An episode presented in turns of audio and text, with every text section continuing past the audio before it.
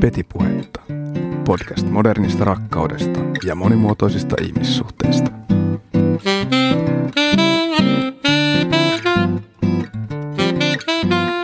Hyvää iltaa, kuulijat. Kuuntelet Petipuhetta podcastia ja minun nimeni on Elina Saarenmaa. Tässä podcast-sarjassa löytöretkeillään nykyajan ihmissuhteiden ihmeellisessä maailmassa. Tämän jakson teemana puhutaankin siitä, kuinka suhteita oikein tieteellisesti tutkitaan ja miten ihmisten välistä vuorovaikutusta tarkastellaan tieteen näkökulmasta. Mehän jotakuinkin ymmärretään, mitä me tarkoitetaan, kun me puhutaan parisuhteista, saatikka mitä on hyvä viestintä parisuhteessa.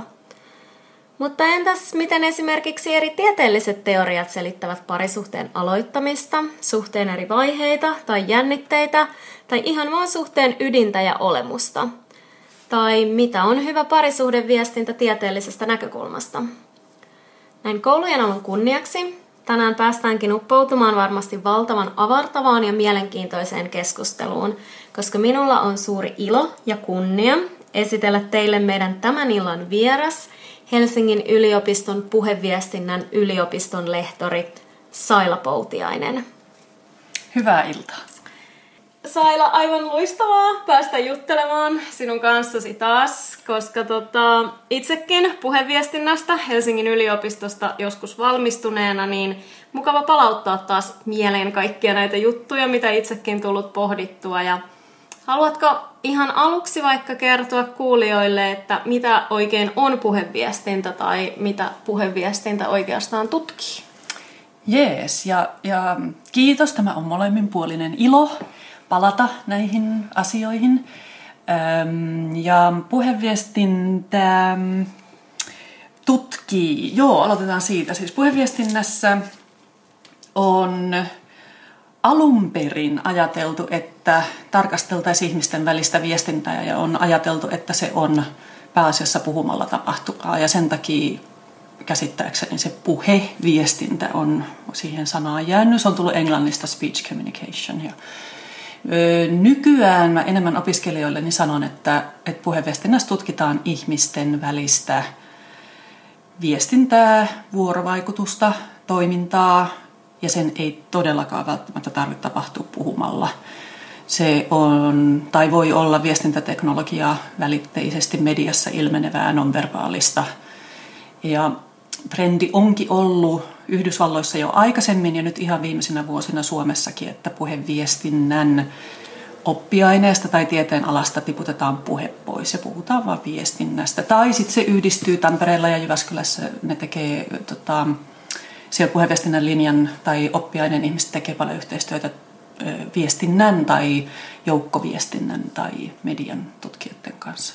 Okei, eli käytetäänkö tämmöistä niin kuin interpersonaalinen viestintä tosi paljon niin kuin puheviestinnässä, koska eikö se on niin kuin tämmöinen niin kuin, ähm, termi tällaiselle ihmisten väliselle tai Joo. läheisessä suhteessa tapahtumalle viestinnälle. Joo, Joo mä Vai näen... onko tämä niin kuin enää pätevä? On, on. Mä näen, mä näen niin. Mä näen itse tota, viestinnän tieteen alan tosi laajana ja ison asia voi olla graafista viestintää tai organisaatioviestintää tai kulttuurivälistä viestintää. Ja sitten siellä on myös osa-alue, jota voidaan nimittää interpersonaaliseksi viestinnäksi.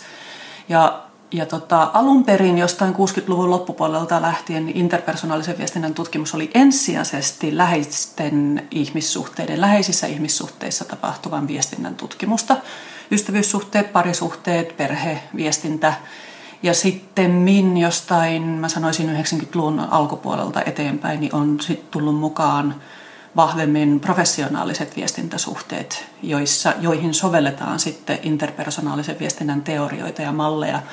Ja professionaalisia viestintäsuhteita nyt on sitten vaikka lääkäri-potilas tai opettaja-opiskelija tai, tai työpaikan, mitkä vaan tämmöiset niin institutionaaliset viralliset suhteet.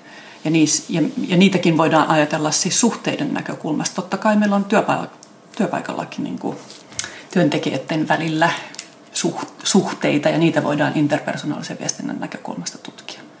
Vaikuttaako se sitten niin kuin eri tavalla, että mistä suhteesta puhutaan, että puhutaanko jos puhutaan niin parisuhteesta tai työpaikkasuhteista, niin määritelläänkö se suhde jotenkin niin kuin eri tavalla vai samalla tavalla? Äh, nyt mennään sitten saman tien ja todella syvälle. Tota, Anteeksi, joo, ei mitään. aloittaa vähän kevyemmin, mutta ei mitään, mennään vaan. Tota, ähm,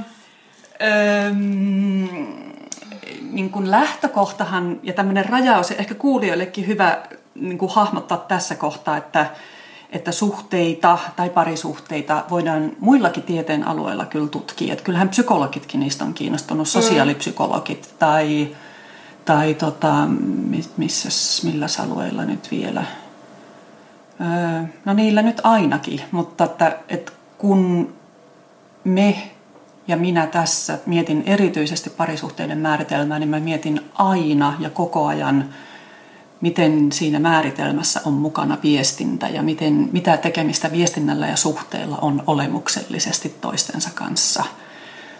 Ja silloin tästä näkökulmasta, puhutaanko nyt sitten interpersonaalisen viestinnän näkökulmasta tai, tai viestinnän tutkijoiden näkemyksestä suhteelle, niin voidaan miettiä siis sellaisia lähtökohtaisia olettamuksia, ja, täm, ja tämä pätee niin kuin sekä parisuhteisiin että vaikka työpaikan niin kuin työkavereiden välisiin viestintäsuhteisiin, että määrittääkö, määrittääkö jonkun suhteen olemassaolon se, millaista viestintä on kahden ihmisen välillä.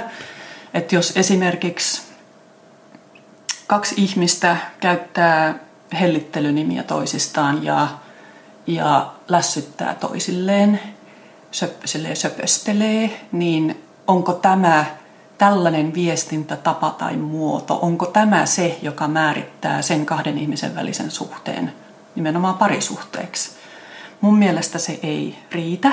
Mm-hmm. Kyllähän voi niinku hellitellä ja, ja söpöstellä tiukan paikan tulin kenen kanssa vaan, ja siinä se ei ole millään tavalla parisuhde, mutta, mutta tota, kyllä, kyllä niin kuin arkielämässä joskus huomaa, huomaa tota, myös niin kuin tämmöisen niin kuin ar- arkiajatuksesta jäämänsä kiinni, että hei, noi puhuu tolla tavalla toisillensa, onkohan ne yhdessä? Että kyllähän me tehdään havaintoja pelkästä viestinnästä – niin kuin puheviestinnästä vai? Öö, puhe, Puheen. Puheesta tai ihmisten välisestä. Niin. Miten ihmiset viestii toisilleen, mitä me nähdään heidän tekevän viestinnässä toistensa kanssa. Mm. Niin, niin kyllähän me siitä, siitäkin tulkitaan, että mi, millainen noitten välinen suhde mahtaa olla. Kun ne lähettää noin paljon viestejä päivällä, niin onko niillä nyt jotain? Kyllähän, mutta, mutta se ei yksin riitä mutta ky- ky- kyllä se jotenkin se viestintä ja tietynlainen viestintä myös kuuluu, kuuluu niin kuin suhteen määrittelyynkin. Toinen, toisella tavalla ja niin kuin tasan niin kuin nyt sit toisesta suunnasta katsottuna niin voidaan ajatella niin päin, että koska me olemme parisuhteessa, meidän kuuluu viestiä tietyllä tavalla. Tai koska olen tämä ihminen minun työkaverini, minun kuuluu viestiä hänen kanssaan tietyllä tavalla. Eli mennään vähän niin kuin suhde edellä ja sitten oletetaan, että siihen suhteeseen kuuluu tietynlainen viestintä. Öm, näinkin me tehdään arkielämässä. Ja, ja, tota, joku tämmöinen niin kuin arkielämän heitto on tosiaan, voi olla vaikka, että parisuhteessa pitää puhua. Tai se ei ole mikä parisuhteessa semmoinen on, jossa ei puhuta.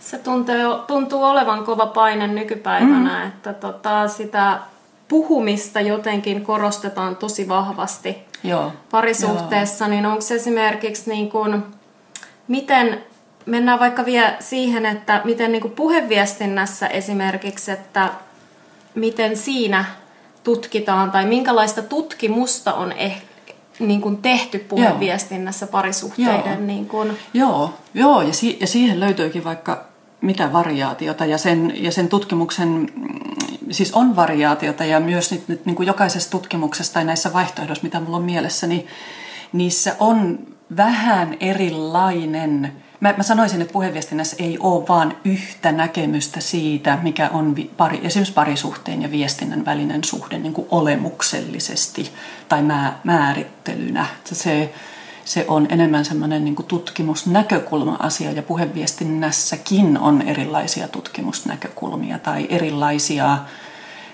käsityksiä, siis tieteellisiä käsityksiä siitä, miten määritellä viestinnän ja suhteen välinen suhde.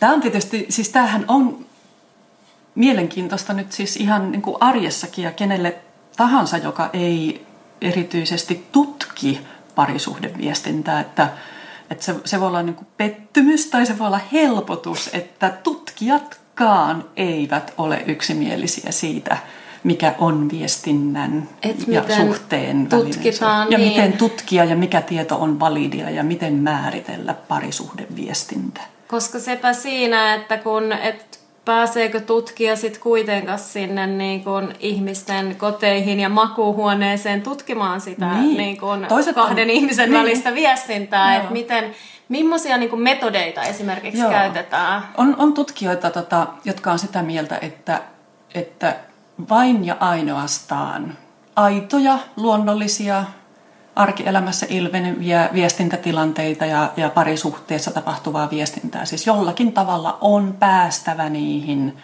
ihmisten parisuhteessa niin kuin, tapahtuviin niin kuin, aitoihin viestintätilanteisiin. Et muu, muu, muut menetelmät on toissijaisia ja ei niin merkittäviä. Eli tässä pitäisi ottaa semmoinen etnografinen ote vai ei, minkälaista ei, kenttätutkimusta ei. pitäisi tehdä vai Mä, miten niin kuin, tämmöiseen niin kuin, aitoon tilanteeseen niin. sitten pääsee siis, sisään? Siis semmoinen oikein niin kuin hard, hardcore näkökulma voisi olla se, että, että jos me halutaan tietää jotain parisuhdeviestinnästä, niin meillä pitää olla kotona kamerat joka huoneessa. Meillä pitää olla mankka niin kuin, tai siis äänitys päällä koko ajan ja se vaan on aitoa niin kuin oikeita, merkittävää tietoa, mitä tallentuu niissä luonnollisissa tilanteissa. Mutta tämähän on Mut niin parisuuden saako... viestinnän näkökulmasta aika, en mä tiedä, niin. edes. Ja siis se tavallaan, että jos sä niin kun tiedostat, että sua koko ajan niin kun mm. äänitetään ja nauhoitetaan, niin en mä tiedä sitten, että todennäköisesti sun viestintä on myös erilaista versus siihen, että eihän se ole sitten niin kun, sehän on epäeettistä nauhoittaa niin ihmisiä totta ilman kai, niin kuin lupaa. Joo, siis totta kai siis niin, ihmiset niin. suostuu joo, ensinnäkin sellaiseen. Joo. Ja sitten myös tiedetään, että, Mut. Että tota, siihen nauhoitukseen tottuu. Niin ja totta kai, koska anonyymeinähän niin tämmöiset tietysti aivan. tehdään, niin joo, eihän joo. sen pitäisi joo, sinänsä joo. vaikuttaa. Mutta siinä on monenlaisia mutta kysymyksiä. Että... Kuka suostuu? Miksi just nämä ihmiset haluaa, että on mankat? Ja... Sori, mä puhun 80-luvun mankoista. Ei mitään. Nauhoitusvälineet. Nauhoitusvälineet. Joo. Mutta tota, siis henkilökohtaisesti olen sitä mieltä, että, että parisuuden viestinnästä saa tietoa monella muullakin tavalla, eikä tarvitse tällaiseen tutkimukseen mennä. Mutta siis on hyvä tiedostaa ja tajuta, että on olemassa myös sellaisia näkökulmia, jotka näkee validiksi, päteväksi aineistoksi vaan sellaisen, siis aitojen luonnollisten vuorovaikutustilanteiden tallentamisen ja niiden hyvin niin kuin mikrotason analyysin, siis ihan niin kuin henkäyksen tasolla, että mi- miten vuorot vaihtuu ja mitä, mitä toinen tulkitsee mistäkin tota, lau- lausuman osasta. Mutta sitten muita niin kuin vaihtoehtoja, tyypillisiä niin kuin omassa työssäni, siis ohjaan paljon progradututkielmia, niin niissä nyt puheviestinnässä Suomessa äm, varsin usein aineistona käytetään haastatteluja. Mm-hmm. Niitäkin voi tehdä taas sitten vaikka kuin monella tavalla ja niistä onkin mielenkiintoisia sitten esimerkkejä ja kysymyksiä, että, että tutkitaanko parisuhdeviestintää haastattelemalla parisuhteessa olevia ihmisiä. Halutaanko me haastatella esimerkiksi yhdessä parisuhteessa olevia niin kuin osapuolia yhtä aikaa? Ja tästä on esimerkkinä tämmöinen mielenkiintoinen tota, keissi, mikä tapahtui yhdelle opiskelijalle. Että häntä kiinnosti niin kuin se, että miten parisuhdeviestinnässä sitä viestintää nimenomaan selitetään sukupuolella. Että miten ihmiset ajattelee, että, että okei, jos meidän parisuhteessa on tällaista viestintää, niin se johtuu sukupuolesta. Että missä tilanteissa ihmiset ajattelee, että sukupuoli on nimenomaan se, joka vaikuttaa parisuhdeviestintään. Ja se aloitti aineiston keräämisen niin, että se halusi tota, haastatella pariskuntia. Ja se kokeili yhtä tai kahta haastattelua, eihän niistä tullut yhtään mitään, kun se meni niin, että pariskunta kun puhuu, niin toinen puhuu ja toinen sanoo vierestä, joo, just noin. tai että et sano sää. Ei, ei tullut sellaista, Ai jaa. niin kuin, sellaista keskustelua, niin kuin, että joo, ei kun mä näen tämän toisella tavalla. Tai, ne, ne vähän niin kuin se pariskunta tavallaan niin kuin vastasi yhdessä. Niin, ne komppas sit toisiaan kovasti. Niin, niin, oli yhdessä tuottamassa vastauksia. Okei. Ja niinpä hän päätyikin sitten vaan haastattelemaan ihmisiä ihan itsekseen, ihmisiä, jotka on parisuhteessa ja pohtimaan niin kuin omia kokemuksiaan parisuhdeviestinnästä. Ei tälleen välttämättä kaikille tavalla tapahdu, mutta tuossa gradussa nyt sattui tapahtuu sillä tavalla. Minkälaisista aiheista tota, niin kuin ihmiset tekee graduja tai minkälaisiin aihealueisiin puheviestinnän tutkimus on tota, mennyt? Tai haluatko kertoa sun itse asiassa, kerropas nyt ensin omasta Omasta- tutkimuksestasi. Minkälaista tutkimusta Joo. sinä olet tehnyt? Tota, mä laitan nyt itselleni muistiin, että palataan menetelmiin, koska mm-hmm. ne on mielenkiintoisia. Ja sitten palataan vielä, että minkäla- mitä, voi, mitä kaikkea parisuuden viestinnästä on niin vaikka puheviestinnästä tutkin, tutkittu, kun nekin on ihan mielenkiintoisia. Ja mun omat jutut ö, on parisuhdeviestinnän alueella liittynyt oikeastaan muistaakseni vaan deittaamiseen. Mä oon tehnyt tohtorin tutkinnon Yhdysvalloissa. Kymmenen vuotta sitten sain apua, joo, kymmenen vuotta sitten sain valmiiksi. Ja Niin se aika menee. niin se aika menee, joo. Ja tota, 90-luvun puolesvälissä loppupuolella tein niin kuin varsinaisia opintoja, siis asuin USAssa ja silleen kiinnostuin sitten deittaamisesta aiheena, että, että mä asuin, mulla oli usalaisia kämppiksiä ja, ja totta kai siis mä luulin, oletin, mä oon nähnyt elokuvat ja kaikki telkkarisarjat, mutta totta kai mä tiedän, miten USAssa deitataan, että mm-hmm. joku poika pyytää tyttöä ulos ja sitten poika hommaa auton jostain ja hakee tytön ja ne menee johonkin ja poika vie tytön kotiin ja ja sitten ovella neuvotellaan, että pussataanko vai eikä pussata. No eihän se nyt ihan sit sellaista ollut, kun mä kuuntelin niitä muusalaisia kavereita eri puolilta, mistä ne nyt kuka olikin muuttanut Massachusettsiin, missä mä asuin. Ja, ja mulle alkoi vähitellen tulee niin olo, että mä en tajua, mistä nämä puhuu. Että näillä on jotenkin, näillä on jotenkin aivan eri näkemys tai jotenkin ajatus ja oletukset parisuhteen aloittamisesta. En, en mä ymmärrä, mitä toi deittaaminen on. Miksi ne noin puhuu siitä?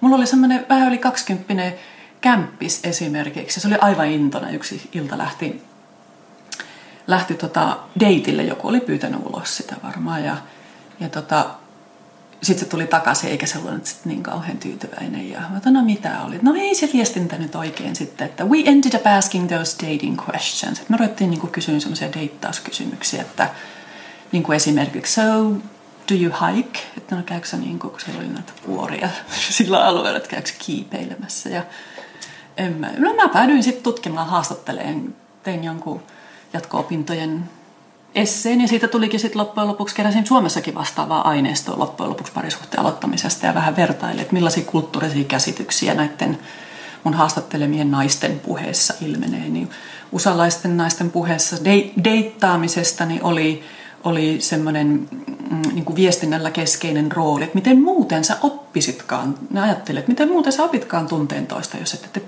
puhu. Että jos te ette deitillä, niin totta kai te puhutte ja ja he näki niin kuin ihmisen tämmöisenä rationaalisena valintoja tekevänä, niin kuin monessa eri vaiheessa valintoja tekevänä. Ja, ja sitten mä mietin tarkkaan, mitä mä suomalaisten naisten kanssa puhuin. Ja silloin, kun mä aineistoa keräsin nyt vajaa 20 vuotta sitten, niin ne suomalaiset naiset puhu, moni puhu kattelemisesta.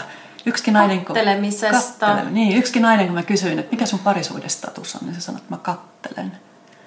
Ja sitten mä rupesin miettimään ja analysoimaan, että no mitä tämä katteleminen on. Että siis, sillähän on niin kuin, kyllä niin kuin analyyttisiä välineitä sen ymmärtämiseen. Että sehän on termi tietynlaiselle, kulttuurinen termi tietynlaiselle toiminnalle. Ja mä yritin niin kuin avata ja tulkita, millaisia arvoja asenteita kattelemiseen, millaisia, millainen käsitys parisuhteesta liittyy kattelemiseen. Ja, öö, mutta nyt on siis mielenkiintoista, mä oon palannut tähän samaan aiheeseen – Okei, puhuuko ihmiset Monen vielä kattelemisesta vai Niin. mistä nykyään puhutaan? Mitä tässä on nyt vajaa Niin. niin. 20 vuotta siis aineiston keräämisestä ja, ja mä oon nyt eh, tehnyt muutamia ryhmähaastatteluja, jatkan vielä ja mulla on yksilöhaastatteluja edessä. Mulla on kollega USAssa New Yorkissa, joka tekee, kerää vastaavaa aineistoa. Toivottavasti suunnitelmissa on, että on kollega Madridissa, joka kerää Espanjassa samanlaisen aineiston. Ja tota, on niin kuin, tähän asti sitten niin kuin mun tekemien ryhmähaastatteluiden perusteella on aivan päivän selvää, että ihmiset ei puhu enää Ja mun niin kuin, vastaajat on ollut vähän niin kuin, jopa silleen, että anteeksi, mitä, mitä se on. Ja, Okei. Okay. Että maailma muuttuu. Maailma muuttuu, se, Niin, tota, mistä ihmiset puhuu sitten nykyään, oh. kun ne deittailee? No. Puhuuks ne? No nehän puhuu deittailusta vai? No deittaamisesta ja tapailemisesta ja uh. joko pyytämättä tai pyytäen ne puhuu Tinderistä tai ne puhuu teknologiasta. Niin, siis niin. eihän tämä ei ollut mikään niin kuin, edes mun minkäänlainen haastattelukysymys silloin vajaa 20 vuotta sitten. Niin ja sieltä niin kuin varmaan suurin osa nykypäivänä löytää näitä deittikumppaneitaan niin. noista niin.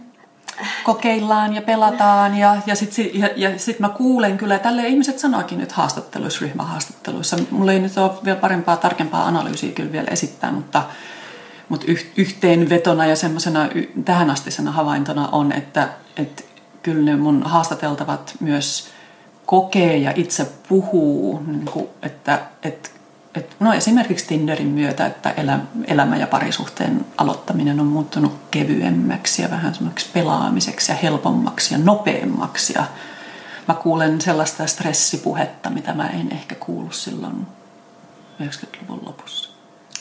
Onko tuosta maailmasta tullut tosi stressaava ja lyhytjännitteinen tietyllä tavalla, koska siis toihan niinku maailman ihmiset on periaatteessa yhden swipeauksen päässä niin sanotusti. niin. Et... Mä en nyt tästä, mä pystyn jatkamaan tästä nyt Joo. enempää. Mulle ei, tästä on tota tekstiä tulossa, mutta ei vielä. Et mä, mun täytyy niin tarkkaan kuitenkin kuunnella ja tulkita, että voidaan palata tähän vaikka puolen vuoden, jos, jos sopii. Joo, palataan sitten. Mä haluan ainakin itse kuulla nämä tota, tutkimustulokset, että miten, että miksi, miksi tota, tuntuu, että ihmiset on kuitenkin vähän niin kuin turhautuneita just semmoisen niin rakkauden ja merkityksellisyyden löytämiseen tässä niin. Niin kuin, niin. Ää, nykyajassa ja postmodernissa yhteiskunnassa siis sinänsä, että vaikka voisi kuvitella, että nyt on niin kuin tavallaan koko maailma avoinna.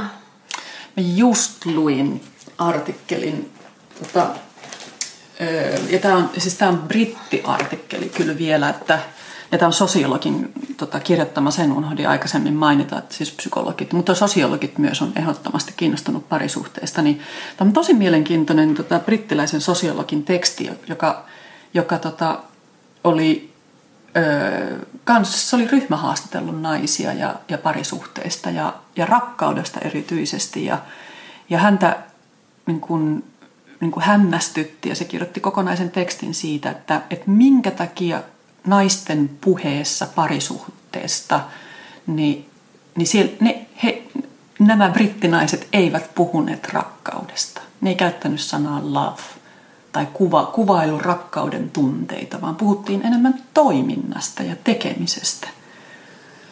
Todella mielenkiintoista. Onpa mielenkiintoista. Mm. Oli siihen sitten, niinku, jos mä nyt oikein muistan, niin sen niinku, lopputulema, artikkelin lopputulema ja pohdinnan lopputulema oli, että, että tota, et, et rakkaus ja rakkauden tunteet on niin, niin henkilökohtaisia ja yksityisiä, että, että niistä, ni, ne, ei, niin kuin, ne ei sen takia sitten tule tämmöiseen suhdepuheeseen tai mä sanoisin metapuheeseen suhteesta. Mutta tässä on nyt kyllä pohdittavaa. Mutta tästä, siis tästä nyt tulee saman tien niin kuin käsille ja esille niin yksi haastattelun muoto, ryhmähaastattelut, mitä on käytetty jonkun verran jo puheviestinnänkin graduissa ja parisuhdeviestintää tutkittaessa. Ja musta ne on mielenkiintoinen ja oiva kyllä aineiston muoto, että, että siis pyydetään joko tuttuja ihmisiä toisillensa tai vähän ei niin tuttuja ihmisiä toisillensa, siis puhumaan samasta teemasta ja niin kuin ne haastateltavat tavallaan ruokkii toisiansa tai on eri mieltä toistensa kanssa, täydentää kokemuksia ja kuvauksia. Ja ne, mä, mä oon niin kuin kokenut, että, että ne ryhmähaastattelut, mitä mä oon tehnyt, niin myös ne haastateltavat kokee sen ryhmähaastattelun tosi innostavana, kun kuulee muiden ihmisten kuvauksia samoihin kysymyksiin.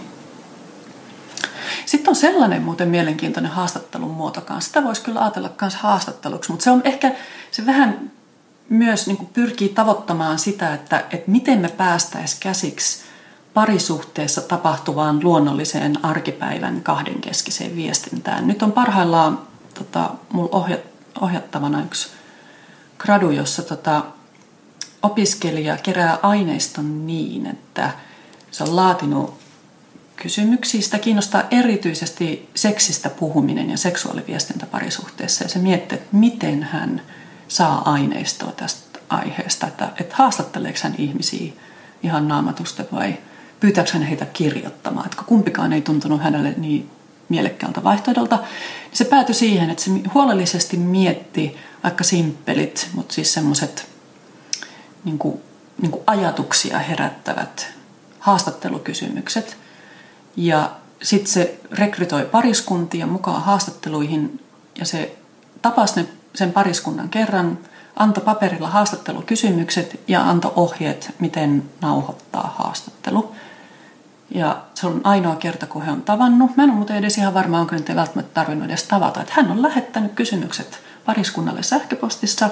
Hän on antanut haastatteluohjeet, nauhoitusohjeet. Pariskunta istuu keittiön pöydän ääreen, pistää puhelimen nauhoittamaan ja käy läpi paperista keskenänsä tutkijan kysymykset ja keskustellen pohtii, mitä, mitä me, mitä sää, mitä me ajatellaan tähän näin ja tähän kysymykseen vastaukseksi. Sitten kun he on pohtinut, käynyt kysymykset läpi, he lähettää puhelimesta jollakin vehkeellä mankalla. Mankalla. mankalla nauhoitukseen. Tutkija, ja tutkijalle sitten, tota aineistoi niin, ja tutkija litteroi. Ja tutkija litteroi sitten ja tekee analyysin. Tekee, mm. Että tämä on niinku yksi keino päästä tuottaa. Pariskunta keskenänsä, tavallaan niinku keskenänsä keskustelee. Väli, ja, ja sen verran mä oon niinku kuullut siitä aineistosta jo, että siellä ollaan samaa mieltä, silloin ollaan eri mieltä. Siellä on ei siellä nyt ihan riitaa ole ollut, mutta kyllä siellä semmoista niin kuin selkeää erimielisyyttä on ollut. Tai kun sä aina haluut, niin, niin kuin sellaista puhetta ja sellaisten niin kuin asioiden esiin tuomista, mitä tota, ehkä ei välttämättä yksilöhaastattelussa esimerkiksi saisi kuuluviin siinä kuitenkin tulee enemmän sit sitä niinku syhte, suhteen dynamiikkaa, kun tota, mm. niinku on ehkä sitten se pariskunta itse siinä haastattelussa. Mm. Mm. Mutta tota, onko se sitten, että minkälaisilla, onko jotain tiettyjä teoreettisia malleja sitten, mitä niinku otetaan niinku siihen mm. analyysivaiheeseen mm. niinku sit parisuhde viestintää Joo. tutkittaessa. Joo, ja tässä tapauksessa opiskelija erityisesti kiinnostaa siis seksuaaliviestintään liittyvät jännitteet, tai kun aiheena on seksi tai seksuaaliviestintä parisuhteessa, niin millaisia relationaalisia jännitteitä siinä puheessa ilmenee.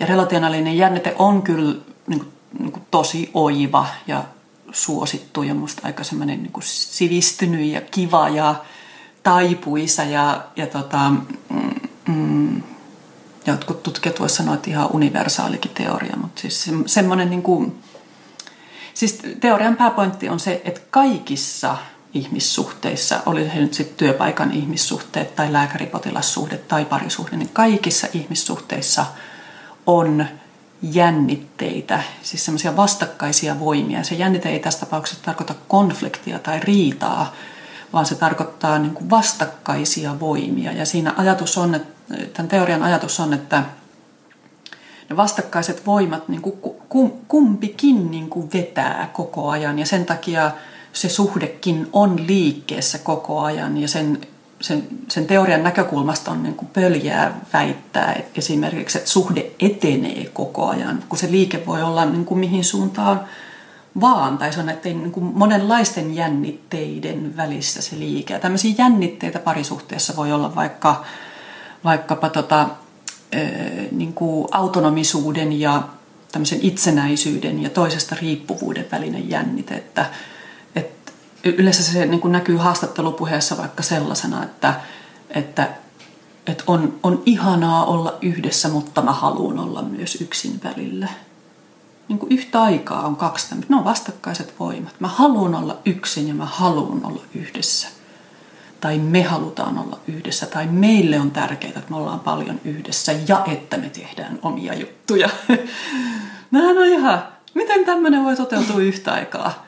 Ja sitten se onkin parisuhteen ja parisuuden viestinnän niin kuin pointti niin kuin klaarata tämä jännite ja miten liikkuu tällä välillä. Ja löytyy pelisääntöjä tai löytyy sääntöjä. Tai jossain parisuhteessa voi olla, että niin kuin dumpataan sitä toista päätä, että meillä ei ole mitään tarvetta olla yksin. Että me haluamme, me olemme 247 ja tämä ei ole mitenkään ongelma, mutta siihen joutuu ehkä myös ottaa kantaakin sitten, koska kyllä niin kuin ympäröivä yhteiskuntakin tuntuu vähän ottavan kantaa siihen, että tämmöinen jännite on olemassa parisuhteessa. Muita jännitteitä parisuhteessa voisi olla myös sit vaikka, vaikka tota, tämmöinen niin avoim, avoimuuden ja sulkeutuneisuuden välinen jännite, että, että kerrommeko me kaiken, me emme peitä mitään toisiltamme niin kuin aivan kaikkia totaalisen rehellisesti, jos niin kuin mennään aivan toiseen mm. ääripäähän jänniteparista. Ja tois, jänniteparin toinen puoli on sitten, että, tai toinen ääripää, että, että on tota, jokaisella on omat asiansa ja valikoidusti kerrotaan. Ja, ja täh, tähän liittyy tota, Aa, tähän liittyy muuten yksi, mielen, yksi gradu. Tästä on kyllä nyt jo aikaa. Ei sitä nyt ehkä kymmentä vuotta. No niillä paikkeilla. Yksi gradu, gradun tekijä tutki puheenjohtajan gradussaan tota, kertomatta jättämistä – se on tuttu gradu mulle, että mitä, mitä saa, tai en mä muista, että oliko se että myös, että mitä kannattaa kertoa parisuhteessa ja missä tavallaan just menee sen niin kuin, kertomatta jättäminen, kertomatta Joo. jättämisen Joo, se niin raja ja avoimuuden Joo. raja. Se haastatteli, olisiko se nyt kymmentä ihmistä yksilö haastatteli ja se pyysi niitä myös niin kirjoittamaan, kirjo, sillä oli kirjoitustehtävä kanssa siinä mukana, mikä on myös yksi menetelmä ja keino tutkia parisuhdeviestintää, niin, niin se tota, se kysyi niin kuin ihmisiltä, että, että mitä asioita et kerro tai ei kannata kertoa tai et halua kertoa. Ja nehän on niin kuin hyvin niin kuin suhdekohtaisia tai yksilökohtaisia. Jolle joku, joku, mä muistan niistä sieltä muutamia haastatteluesimerkkejä, niin joku haastateltava oli, sanonut, että, että hänen, hänen puolisonsa tai, tai seurustelukumppaninsa, että, että se suhtautuu kauhean vakavasti kaikkiin onnettomuuksiin ja tämmöisiin tota, että jos niin kuin se on niin voimakkaasti myötätuntoinen, niin, niin hän ei halua kertoa sille kotona, jos se on vaikka nähnyt onnettomuuden kadulla. Tai, mutta sitten toinen ääri, to, tai ääripää, mutta hyvin toisenlainen tarina oli se, kun yksi haastatteltava sitten kertoi, että, että kun hän ensimmäisen kerran petti puolisoaan, niin, niin hänen oli pakko kertoa. Ja puoliso ei sitten tykännyt yhtään ja he pysyivät yhdessä ja kävi asian läpi, mutta sitten kun hän toisen kerran petti ja hänen oli pakko pakko kertoa. Hän koki, että hänen on pakko kertoa. No tämä pariskunta ei ole yhdessä enää, mutta, mm. mutta tota, kertomatta jättäminen on sekin hyvin moni, moninainen, moninainen ilmiö. Ja ne syyt, miksi jotakin kerrotaan tai jätetään kertomatta parisuhteessa, niin ne, ne on monipuolisempia ne syyt kuin mitä äkkiseltä ajattelisi. Mm. Voisi kuvitella, että niissä on aika niin kuin montaa, montaa sellaista niin kuin kohtaa, mitä pitää itsekin mennä läpi, koska onhan se, että jos sä vaikka tota, päätät just kertoa jostain pettämisestä, mm. niin sähän saat varmaan niin kuin itselle siitä jotenkin niin kuin ehkä mm. paremman oman tunnon, kun sä oot niin kuin kertonut, mm. mutta sä siirrät kuitenkin sen painon sitten sille mm. toiselle, jonka, kans, jonka pitää sitten elää sen tiedon kanssa. Ja että hänelle tulee ehkä mm. se niin kuin sitten se painolasti just miettiä, mm-hmm. että mitä nyt sitten seuraavaksi tai muuta. Että se on vähän Joo. sellaista niinku Joo, ja pallottelua Tuossa haastattelu esimerkiksi oli se, mä en nyt muista kumpaa, niin se oli se pettäjä, oli se, jota haastateltiin, niin hän, sitä pettäjä kertoi, tota, kertoi, että hänen puolisonsa oli sanonut, että mä en halua kuulla, jos sä joskus toisen kerran vielä petät mua. Mä en halua, että sä kerrot mulle. Mutta kun tämä pettäjä kokee, että hänen on pakko kertoa, Tämä on mielenkiintoinen mm. jännite tuota, tässäkin, että tässä nimenomaisessa mm. parisuhteessa oli silloin aikanaan. Ja sitten niin vaikka tämä, tämän myötätuntoisen puolison ö, esimerkki, niin, niin, niin kuin ylipäätään vaan siis kertomatta jättäminen voi olla vaan sen toisen suojelua, siis ihan siis hyvässä. Et ei pahota toisen mieltä tai ei, ei, ei niin kuin järkytä toi, toisen oloa tuntee sen toisen niin hyvin, että, että sille ei, mä, en, mä en halua enkä voi kertoa. Niin, no esimerkiksi tämä kolari, kor, Niin, kolari-esimerkki on niin. sitä, että yrittää niinku suojella kuitenkin Aivan. sitä kumppania ja niinku tiedostaa, mi- missä menee se Aivan. niinku tietynlainen jännite, että mikä on Joo. niinku tarpeellista informaatiota ja Joo. mikä ei. Joo. Koska viestintä on vastuullista toimintaa. Mm. Joo. Ja mä suhtaudun skeptisesti kyllä sellaisiin niin kuin universaaleihin tämmöisiin heittoihin ja väitteisiin. että Kai, kai, kai, pitää kaikki kertoa. Pitää pystyä kertomaan ihan kaikki. Mm. Ei, ei se musta niin mene. Mä oon ihan samoilla linjoilla, että pitää niinku miettiä, että, että sillä on kuitenkin omalla viestinnällä on niin Mm. niinku painava arvo ja valta, mm. että mitä niinku oikeasti voi toisen saada mm. kokea ja tuntea ja mm. niinku kuinka voi pahoittaa toisen mieltä, mm. että jos on sellainen oikein raivorehellinen, että mm. niinku pakko kertoa mm. kaikki, niin vaikka totta kai peukutan avoimuutta ja Niin. niin. silleen, mutta että Koska sit on pitää tois- olla vähän pelisilmää niin. niin tollaisissa Niin. tilanteissa kuitenkin. Että... Koska on siis myös suhteita ja tilanteita, jossa kertomatta jättäminen on myös aivan hirveetä. Mm. Mutta se, että, että annetaan universaali sääntö siitä, että kaikki pitää kertoa tai mitään ei tarvitse kertoa. Maailma ei, ei ole parisuhdeviestinnän osalta niin yksinkertainen. Ei missään tapauksessa.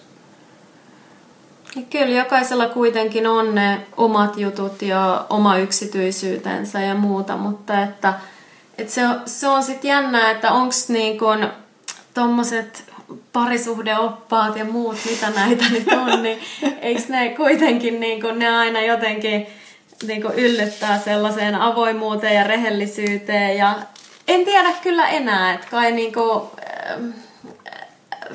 s- parisuhteet on niin monimuotoisia myös sieltä sisältä, että joillekin vaan sopii tietyt jutut ja joillekin taas niin kuin Niin. toiset. No Ja se- siis satuit nyt kyllä niin kuin saman tien nimeämään yhden metodin ja menetelmän. Siis parisuhdeviestintää voi tutkia kirjoitetusta materiaalista tai, tai tehdä analyysiä vaikka joku suhteisiin keskittyvien yritysten tai järjestöjen nettisivuille kirjoitetuista teksteistä tai blogiteksteistä. Ja, ja Liisa Tainion väitöskirjassa, jossa kyllä tarkastellaan niin kuin sukupuolta ja kieltä, niin hän, siellä on yksi osa-alue siinä väitöskirjassa, se oli suomen kielen tutkimusta, niin, niin siellä on analysoitu parisuhdeoppaita ja sitä, miten sukupuoli näyttäytyy parisuhdeoppaissa. Ja jos mä nyt oikein niin kuin, osaan tiivistää tämän hänen väitöskirjansa pääpointin, mikä on aika mielenkiintoinen 20 000, 2000-luvun alkupuolelta, niin hän niin kuin, tutki niin kuin, erilaisia, monenlaisia tota, tilanteita, vaikkapa että hän puhuu niin kuin pariskunnan kanssa, vai oliko sillä jotain valmista aineistoa, missä pariskunta yhdessä puhuu. Että ei, ei niin kuin miehen ja naisen kielenkäyttö tai kielenkäytön resurssit niin kauheasti sit niin kuin eronnut. Että on niin kuin yhtä lailla naisilla on ja miehillä molemmilla on samanlaiset mahdollisuudet keskeyttämiseen ja päälle puhumiseen ja kiroilemiseen ja tiettyjen sana, niin kuin, tota, sanojen käyttämiseen. Se, sitä tarkoitan niin kuin kielenkäytön resursseilla. Ja tämän niin kuin keskusteluaineiston lisäksi hän tosiaan analysoi parisuhdeoppaita ja, ja se artikkeli, jos mikä, saa mut raivon valtaan toist, toivot, niin kuin toistuvasti edelleen. No. Ei sen artikkelin laadun takia päinvastoin, vaan siis se sisältö ja, ja, ja tulokset ja lopputulokset. Ne oli suomalaisia parisuhdeoppaita Joo. jotka oli käsittääkseni kaikki jonkun pariskunnan kirjoittamia, jotka nyt sitten olivat lyöneet päänsä, viisaat päänsä yhteen ja Joo. kirjoittaneet oppaan siitä, miten parisuhteessa pitäisi puhua. Ja niissä, oli, niissä tuntui olevan karkeasti nyt sit tiivistettynä, niin, niin pääpointtina se, että miehet ja naiset puhuu eri tavalla, miehet ei oikein osaa keskustella, miehet on hiljaisia. Niinpä naisten pitää tätä ymmärtää ja ottaa enemmän vastuuta viestinnästä. Ahaa, eli naisten vastuulla on tämä parisuhdeviestintä sitten vai? Hohoja. Joo. Mutta siis tämä koskee niitä oppaita. Oh, joo. Ja ei, ei en mä tiedä milloin niin. ne on kirjoitettu ne oppaat, koska mä väitän kyllä, että maailma on muuttunut Joo, myös, kyllä, että miehet joo. puhuvat nykyään. Ja tämä koskee siis kirjoitettuja, ilmeisesti varsin konservatiivisia oppaita, varmaan 80-90-luvulla julkaistuja. Joo. Et jos niitä sattuu kirjahyllystä löytyy, niin mun puolesta saa laittaa kierrätykseen. tai lukee niitä sitten ihan oikeasti kriittisin silmin ja silleen vähän niin kuin tutkivallakin otteella, että miten silloin on. Joo, mutta sepä siinä, että ihmissuhteet ovat murroksessa ja ne ovat mm-hmm. muuttuneet. Mm-hmm. Et sehän mm-hmm. tässä on niinku mielenkiintoista just mm-hmm. huomata, että miten niinku kaikki peilaa kuitenkin omaa aikaansa ja mm-hmm. aikakauttansa. Mm-hmm. Aivan. Tuollaisista parisuhdeoppaista, niin niissä on enemmän sitten niinku ajateltu, että nainen ottaa sen kopin siitä niinku puhumisesta ja tällä näin, niin oliko siellä jotain, tuliko siellä jotain semmoisia niin hyviä vinkkejä, mikä silloin on ehkä toiminut, koska parisuhteethan eivät enää kestä niin kauan kuin mitä Ai joskus joo, aikaisemmin. Joo. Et sitä mä mietin, että miten ihmiset, kävikö niistä, muistat sä yhtään, että oliko siinä joku sellainen eroavaisuus, mikä peilasi tavallaan sitä aikaa? Mä en muista enää noin yksityiskohtaisesti. Mä muistan siis sen pääpointin, joka, joka on, niin kuin, joka on niin kuin raivostuttava ja surullinen, että mies ei osaa viestiä tai mies ei puhu ja että sille ei voi mitään. sille ei voi mitään. Hoho, sanon No mutta onneksi, onneksi on nyt, tota, ens, ensi kerralla tavataan tällainen tota, parisuhdekouluttaja, joka antaa sitten myös vinkkiä siitä, että Joo. miten tota, Joo miten parisuhteessa tulee Joo. miestenkin sitten Joo. viestiä. Et näin, näihin on apukeinoja saatavilla, että nyt ei mitään hätää miehet. On, apua on tarjolla varmasti. Mutta hei, haluatko vielä tota itse asiassa kertoa tota, omasta, omasta työstäsi, että mennään vielä siihen, että mitä tota yliopiston lehtori myös tekee. Aa, niin kuin mitä työn, niin. työn kuvaan kuuluu, että se saattaa myös kiinnostaa, koska se saattaa kuulostaa vähän abstraktilta, että niin. onko se nyt tutkimusta, onko se mm. luentoja, onko mm. se mitä ja niin kuin, mm. Joo. kerro tarkemmin. Öm, mun osalta puheenvestinnän linjasta Helsingin yliopistossa – vielä muutamat vuodet vastaavana opettajana.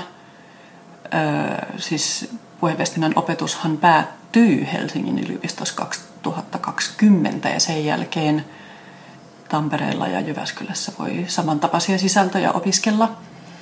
Niin, niin mun työnkuvaan tietysti vaikuttaa se, että, että mä oon niin koko linjasta vastuussa ja hallinnollisesti teen päätöksiä esimerkiksi, että saako tällä työharjoittelulla viisi opintopistettä vai kymmenen opintopistettä ja saako puheenviestinnän aineopinnot koottua näistä ja näistä kursseista ja tämmöisiä niin kuin opetushallintoon liittyviä tehtäviä ja päätöksiä on työssä aika paljon.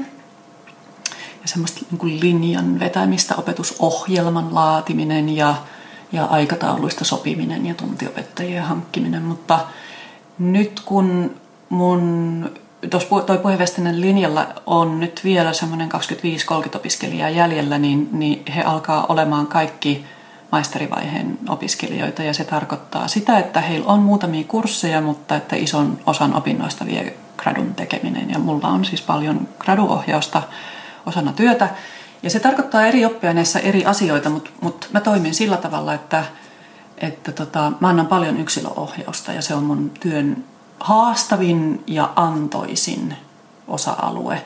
Ihmiset tulee kaiken maailman graduaiheiden kanssa. Se on ihan, niin kuin, että he, välillä, välillä on niin kuin, niin kuin päästä niin kuin pitellen, että, että apua, että pystyykö mä, pystyykö mä tätäkin ohjaamaan ja mi, miten, miten tätäkin voi tutkia. Ja kaikki ei todellakaan käsittele parisuhdeviestintää tai interpersonaalisia suhteita. Että, Öö, työelämäviestintää ja organisaatioviestintää ja retoriikkaa ja kulttuurin välistä viestintää ja, ja hän ne nyt viimeisimmäksi on ollut, öö, esiintymisjännitystä ja diskurssianalyysiä mediateksteistä tai nettikeskusteluista tai etäparisuhteissa niin kuin esiintyviä käännekohtia ja erityisesti miten viestintäteknologia näkyy niissä käännekohdissa. Kaiken maailman aiheita. Ja siis opiskelija niin kuin etenee sitten kyllä aika niin kuin tietyn, tietyn kaavan mukaan tavallaan perehtyy perusteellisesti olemassa olevaan kirjallisuuteen, kerää omaa aineistoa ja analysoi ja mä autan siinä matkan varrella ja luen, luen paljon. Mä oon joskus laskenut, että mä oon niin pelkästään yhden gradun tekijän kanssa, niin, niin mä kaikkinensa luen hänen tekstiään.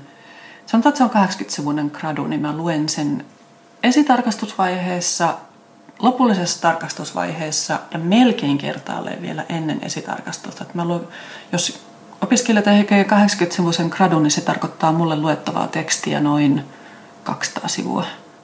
Se on kyllä perusteellista työtä, kun mm. itsekin mietin graduaikoja, että kuinka monta kertaa sitä kuitenkin siinä kirjoittaa ja niin. Niin kuin uudestaan niin. ja uudestaan. Kun...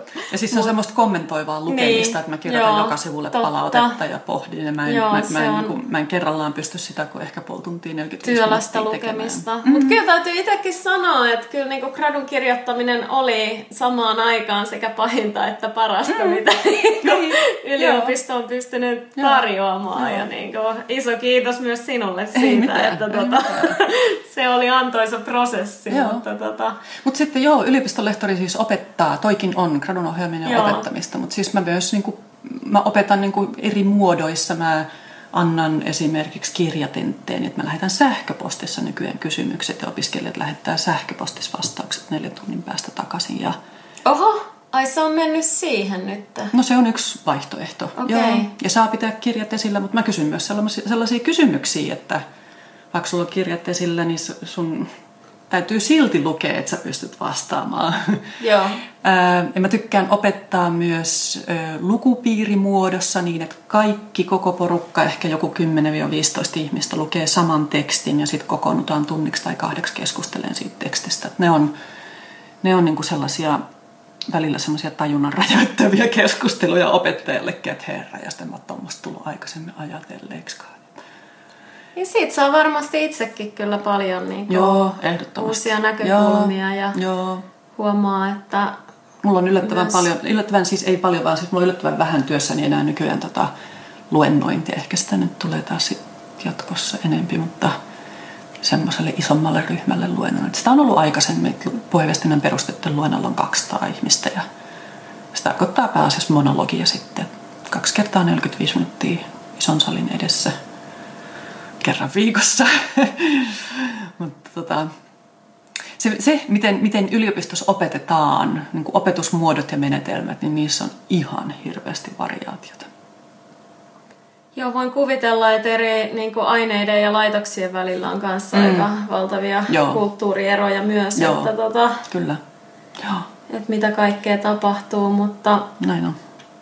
Minkälaiseen, tota, onko sinulla mitään näkemystä, että mihin suuntaan esimerkiksi niin kuin puheviestinnän tutkimus on menossa, tai osaatko niin miettiä myös, niin kuin, tai kulttuurien välisen viestinnän tutkimus, jossa kun sä oot nyt USAssakin paljon käynyt tai muuta, että mm. et, onko niissä jotenkin yhtäläisyyksiä vai tehdäänkö me täällä Suomessa jotenkin erilaista juttua?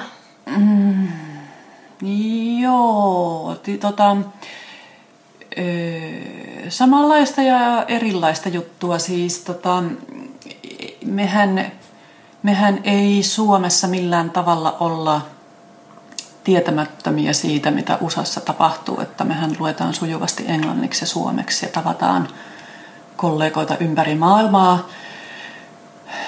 Öm, mutta tota, sellaisia jotain tämmöisiä keskittymiä voi tietysti havaita, että Suomessa vaikkapa puheviestinnän oppiaineissa on ollut väitöskirjoja ja opettajia, jotka on e-, enemmän kuin yksi on vaikkapa ollut kiinnostunut viestintäosaamisen tai viestintäkompetenssin tutkimisesta, että millaista on taitava ja tehokas tai viestintä erilaisissa viestintätilanteissa. Ja siitä, niin kuin siitä viestintäosaamisesta ja kompetenssista on suomeksi aika paljon tekstiä olemassa. Ja sitten on jonkun verran esiintymisestä, media-esiintymisestä. Se on semmoinen, siitä löytyy suomeksi tekstiä yhtä lailla joo englanniksi ja USAssa joo, mutta että, että siitä sattuu nyt olemaan suomeksi paljon. Ja, ja sitten on ö, työelämän vuorovaikutussuhteista, varsinkin Jyväskylästä, niin on, on useampia julkaisuja suomeksi. No ehkä semmoisia keskittymiä. Sosiaalinen tuki on muuten kanssa sellainen, josta on tullut ainakin kaksi vai kolme väitöskirjaa. Sosiaalinen tuki, eli mitä sillä tarkoitetaan? Millaista, millaista on niin kuin supportiivinen viestintä ja tuen antaminen erilaisissa viestintäsuhteissa, ihmissuhteissa ja viimeisimpiä, mikä mieleen muistuu, on Ira Virtasen väitöskirja siitä, että millaista on tuen antaminen miesten välisissä ystävyyssuhteissa. Kulttuurin välisen viestinnän alalta niin tota, mä oon itse erikoistunut viestinnän etnografiaan ja, ja tota, määrittelen oman erityisosaamiseni viestinnän kulttuuristen piirteiden tai kulttuurivälisen viestinnän tutkimusalueella ja, ja mä oon niin kuin USAssa erityisesti perehtynyt tohtoriopinnoissa viestinnän etnografiaan ja mä, mä niin kuin tykkään siitä näkökulmasta tarkastella kulttuurin välistä viestintää, että millaisia kulttuurisia arvoja ja asenteita jonkun viestintäyhteisön, puheyhteisön viestinnästä on, viestinnässä näkyy tai siellä taustalla pilkottaa. Ja nyt tässä tapauksessa puhe- tai viestintäyhteisö ei mulle tarkoita esimerkiksi välttämättä Suomea tai mm. Ruotsia, mitään niin kuin, siis maantieteellistä aluetta. Että puheyhteisö voi olla vaikka nettipeliyhteisö, jos on niin kuin osallistujat on huunous mistä ja, niin, niin. ja jo, joilla on nyt jonkunmoinen kuitenkin niin kuin yhteinen kieli, vaikka, vaikka englantia, mutta, mutta heillä on niin kuin yhteisiä yhteiset, niin kuin, yhteinen käsitys siitä, vaikka ja, jonkunlainen jaettu käsitys siitä, että mitä on niin kuin hyvä viestintä tai, tai millainen on hyvä pelaaja tai mikä on loukkaavaa kommentointia tässä keskustelussa. Että tulee niin kuin, puheyhteisön tunnistaa tämmöisestä niin kuin jaet, jaetuista käsityksistä, jaetuista merkityksistä sekä viestinnän tuottamiselle että viestinnän tulkitsemiselle. Okei. Mennään taas vähän deep. Mennään. Pystytkö vastaamaan sit sellaiseen kysymykseen, että kun puhutaan tästä niin kun hyvästä viestinnästä tai rakentavasta viestinnästä, mm. niin mitä on sitten hyvä viestintä parisuhteessa? Joo, Mm. Pystyn vastaan. Tulee ne parisuhdeoppaat mieleen mm. ja tulee käännetyt parisuhdeoppaat mieleen. Nimittäin tota, USAssa on tota, mm, muistaakseni se käsitteli nyt kyllä par, parisuhteitakin, mutta siis, siis äm, äh, mitäs mä nyt kuvaisin tämän? Äh, mä oon välillä huolissani siitä, että jos suomeksi puhutaan ja kirjoitetaan siitä, että, että viestintä parisuhteessa on nyt todella tärkeää ja meidän pitää puhua. Ja, ja varsinkin on huolissani siitä, että, että jos me tämmöistä parisuhdeviestinnän englanninkielistä kirjallisuutta ihan siis sellaisenaan – käännetään ja tuodaan Suomeen, niin voi olla, että, että me ei niin kuin aina huomata miettiä, että on, onko siinä alkuperäisessä englanninkielisessä, vaikka nyt usalaisessa tekstissä, nähdäänkö siellä niin kuin viestin, viestinnän rooli parisuhteessa ehkä toisenlaisena, tai, tai puhutaanko englanniksi viestinnästä jotenkin vähän toisella tavalla kuin vaikka nyt suomeksi. Ja, ja mulla on niin kuin mielessä vaikka tämmöinen tämmöinen fraasi englanniksi, että all we need is communication. Ja tämän, mä muistan tämän yhdestä artikkelista, jossa tota, käytettiin, olisiko se ollut haastattelupuhetta, olisiko ollut aineistona ja miten, miten haastateltavat niin kuin selitti ja mietti sitä, että minkälainen on hyvä suhde tai, tai hyvinvoiva suhde. Ja, tai mun deittaustutkimuksessakin, mm. että, että, että miten muuten sä sä pääset selville? Miten muuten sä voitkaan olla suhteessa? Tai miten muuten suhde voi edetä? Tai, tai ongelmia? Eihän niin kuin, että, että se onnistuu vain puhumalla. Ja, ja tässä voi olla, mulla ei nyt ole niin kuin, niin kuin kauhemmittavia niin kuin argumentteja tälle taustalle, mutta mä olisin sitä mieltä, että tässä voi olla kyse myös kulttuurisista käsityksistä siitä, että, että mikä on puheen merkitys ja että pitää osata puhua tai puheen määrä on hyvä juttu tai että, tai että tota, pitää oppia puhumaan asiasta kuin asiasta. se puheen määrä vai sitten se puheen niin kuin laatu? Et tuntuu myös, että se jotenkin kanssa, että se on semmoinen tietynlainen, niin kuin, miksi sitä nyt sanoo, tietynlainen leikkauskohta tai turning point tai mitä näitä nyt on, mm. että otetaan asia puheeksi ja nyt niin kuin tässä joko seurustellaan, tai mitä mä siis itse huomasin tuossa mun Friends with Benefits gradussani, että, että siihen asti tavallaan pystyttiin olemaan tosi kevyesti, mutta heti kun toinen halusi ottaa sen niin kuin suhteen puheeksi, Joo. niin se heti vakavoitu. Joo, mutta eikö se ollut niin, että se, sekä sun suomen, suomalaiset että usalaisetkin tutkittavat puhuu vähän samalla tavalla tästä?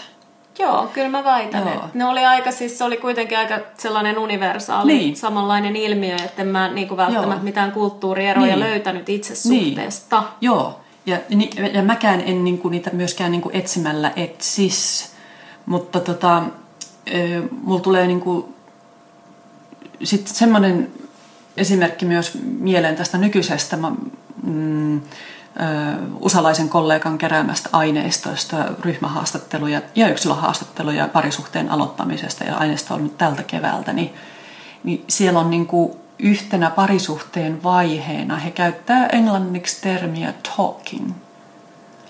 Et, et yksi parisuhteen vai- vaihe on talking. We are talking. Mm. Ja, ja mä, en, mä, en niinku, mä en millään keksi niinku vastaavaa käännöstä suomeksi. Eikä mun tarvikkaa, mutta että, mut, ja hänen tehtävänsä on niinku siitä aineistosta ymmärtää, että mi, mitä se tarkoittaa, kun ihmiset sanoo, että, että parisuhteen vaihe on talking. Niin, mä oikein välttämättä näkisi, että Suomessa ol- oltaisiin sillä, että nyt puhutaan. Tai en tiedä. Tai että, niinku, että no mikä, mikä teidän juttu on, että missä Niin. te olette menossa? No, Niin. no me, ollaan, me ollaan puhevaiheessa. Joo. Ei, ei, ei, ei, ei. Mutta semmoinen niin kuin viestinnän nostaminen ihmiselämän keskiöön tai viestinnän ja puheen näkemisen, näkeminen jotenkin semmoisena tota, niin kuin kaiken lä, läpäisevänä ja, ja niin kuin, että tot, totta kai sitä on. Ja paljon, niin, niin, niin on, on mahdollista. Ja, ja kyllä niin kuin nyt tämänhetkiset etnografiset tutkimukset näyttää mulle ainakin, että, että puheyhteisöissä on erilaisia omanlaisia käsityksiä siitä niin kuin sopivasta puheen määrästä tai laadusta tai ihmiset puhuu puhumisesta eri tavalla. Joo, puhuminen on kyllä nostettu jalustalle, että se on, se on oikein niin kuin tärkeää kaikissa suhteissa, erityisesti parisuhteessa. Ihan, ihan hyviä, hyviä tota pointteja, että miten, mitenkä niinku parisuhde- ja viestintätaidot on ihan tota elämämme tärkeimpiä taitoja, mutta niitä ei oikein sitten tota opeteta koulussa, niin et sitä justiinsa, että et elämäkö näitä opettaa vai tota, Niin, miten niitä sitten niin. voi oppia. Niin. Miten, miten oppii parisuhdeviestintää? Niin. Hmm. Ah, sulla on, niinku, sulla on erityisen hankalat aloitus- ja lopetuskysymykset. Niin. No mutta ehkä me saadaan tähän sitten seuraavalla kerralla, mm-hmm. kerralla ratkaisu, kun mm-hmm. tota, keskustellaan tota, sitten tämän ihmissuhdetaitojen kouluttajan kanssa, jolta varmasti saadaan sitten jotain tota, vinkkejä myös näihin keskustelutaitojen mm-hmm. parantamiseen. Ja, sit... ja ja tutk, tutkijana siis, ja tunnust, niin kuin suurin osa tutkijoista nyt varmaan sanookin vakiolause, että tämä ei ole kovin yksinkertaista. Että, että, no, tästä että, voi olla montaa mieltä. Niin, että, et, siis miten ihminen oppii puhumaan tai olemaan vuorovaikutuksessa erilaisissa ihmissuhteissa, niin sehän, sehän on siis sehän on niin kuin tosi pitkä prosessi. Me puhutaan lapsuuden perheen kokemuksista ja me puhutaan lapsen ja vanhempien välisistä tilanteista ja, ja vuorovaikutustaitojen ja vuorovaikutuksen oppimisesta jo ihan varhaisessa lapsuudessa. Ja me puhutaan oppimisesta niin kuin ympäristöstä ja, ja murrosiassa ja kavereiden kanssa ja saadusta palautteesta. Että, ja saati, että mitä sä pystyt sit aikuisena tekemään ja oppimaan ja tiedostamaan ja havainnoimaan ja havainnoimalla tota, saat palautetta ja millaista palautetta sä tarvit, että sun, et sun ö, osaaminen tai viestintä muuttuu, niin, niin tota, tämä teema ei ihan yhteen väitöskirjaan mahdu. Niin, että se, että tavallaan, että jos nämä asiat niin tietää teo, niin akateemisin teorioin, niin tekeekö se jotenkin ihmisestä sitten niin enemmän kommunikatiivisemman. Mm. No se, se, se, silleen Miten voidaan... Miten opiskelijoita niin. observoida? Eikö siis silleen niin tiedetään siis teorian tai niin kuin, siis no mä sanotaan, että teorian näkökulmasta tiedetään, niin. kun ajatellaan viestintäosaamista, että, että kehittyykö viestin, voi, voi, voidaanko ajatella, että viestintäosaaminen kehittyy vaan, sillä, niin kuin, vaan vaikkapa lukemalla.